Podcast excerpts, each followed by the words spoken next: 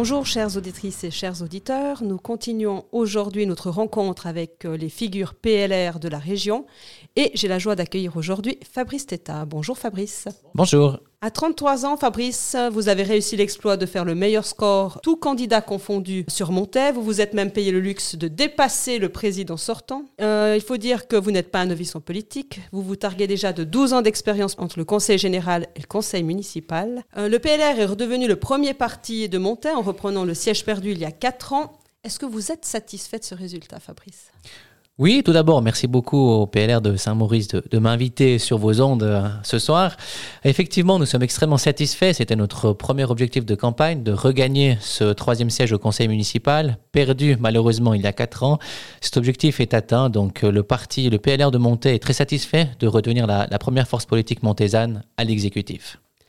Le PLR donc, euh, de Monté a progressé de 2% et représente maintenant 30% des suffrages sur votre commune. Qu'est-ce qui a fait la différence cette année? Je crois que nous avons fait une très grosse campagne, une très grosse campagne à la fois de communication et de proximité. Euh, nous avons fait un bilan de ce que nous avons réalisé au conseil municipal lors de ces quatre dernières années avec euh, mon collègue Éric Bourgeot.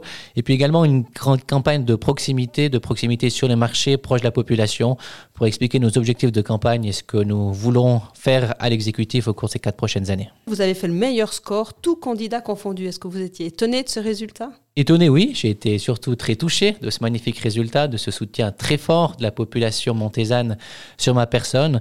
Euh, c'est avec une grande satisfaction et une certaine émotion aussi que, que j'ai pris ce résultat le dimanche 16 octobre. Vous êtes candidat à la vice-présidence. La campagne n'est donc pas terminée euh, Éric Bourgeot, qui est actuellement le vice-président de la ville de Monté, ne se représente pas.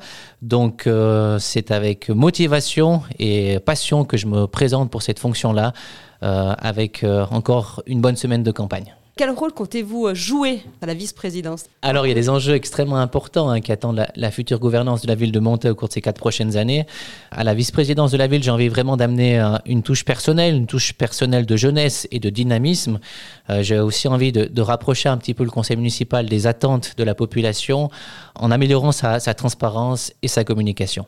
Puis ces attentes de la population, c'est quoi? Je crois qu'aujourd'hui, nous, devons vraiment améliorer la communication, euh, vendre ce que nous faisons au niveau du conseil municipal, euh, clairement euh, communiquer beaucoup plus, être beaucoup plus transparent à la fois vis-à-vis du, conseil général et vis-à-vis de la population. Quelles sont les problématiques actuelles qu'il y a sur, sur Montaix alors, il y a une grosse inquiétude actuellement par rapport aux commerçants, aux commerçants du centre-ville et aux commerçants des, quartiers, qui ont passablement souffert au cours de ces dernières années, notamment à cause des travaux du, centre-ville, mais également à cause de la crise sanitaire actuelle, avec cette première vague de, coronavirus et cette deuxième vague qui nous touche de plein fouet. Je crois que nous devons vraiment leur apporter un soutien, un soutien fort à, à ces commerçants en créant un réel partenariat public-privé. Et puis, il y a également la nécessité de créer des emplois, des emplois supplémentaires sur la ville de Montaix, notamment dans le domaine de la biotechnologie et du développement durable.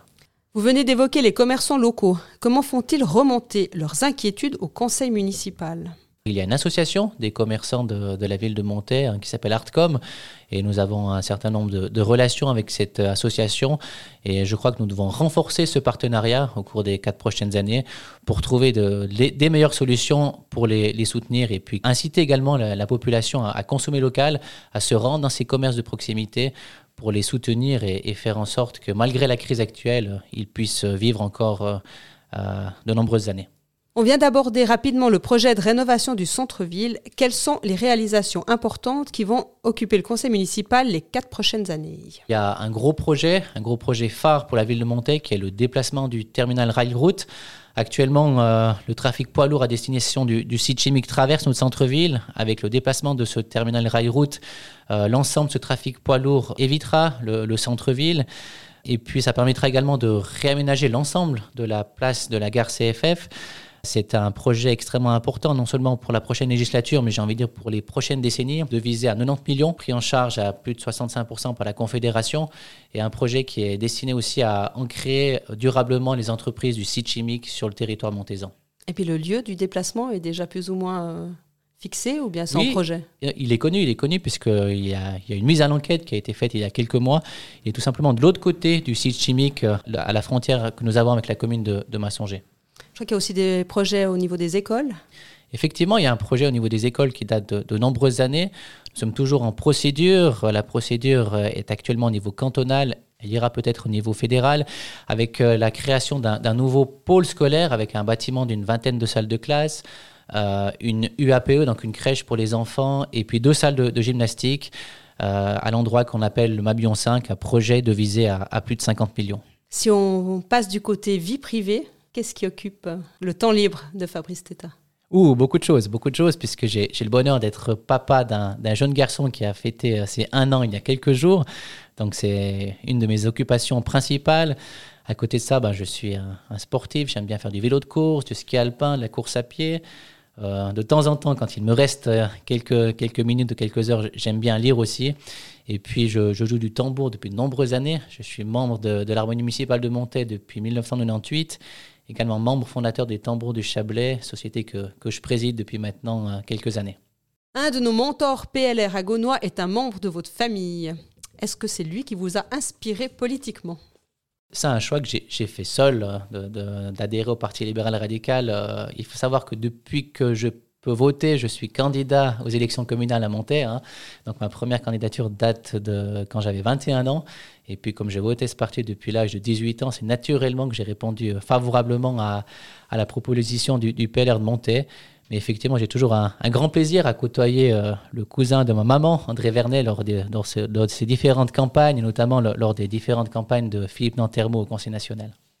Merci Fabrice pour ce moment en votre compagnie. Est-ce que je peux vous laisser le mot de la fin? Merci, oui, avec plaisir. J'aimerais tout d'abord euh, féliciter les trois élus PLR au conseil municipal de Saint-Maurice, euh, Evelyne Sayen, Stéphane Deveau et Fabien Lafarge. Encourager les 15 candidats au conseil général de Saint-Maurice. Et puis aussi euh, vous dire qu'on a une magnifique liste à monter au conseil général de, 26 jeunes candidats dynamiques, volontaires, engagés. Et puis je leur souhaite une, bonne fin de campagne. Et puis nous espérons en tout cas garder nos 20 sièges actuellement aux législatives, voire même progresser.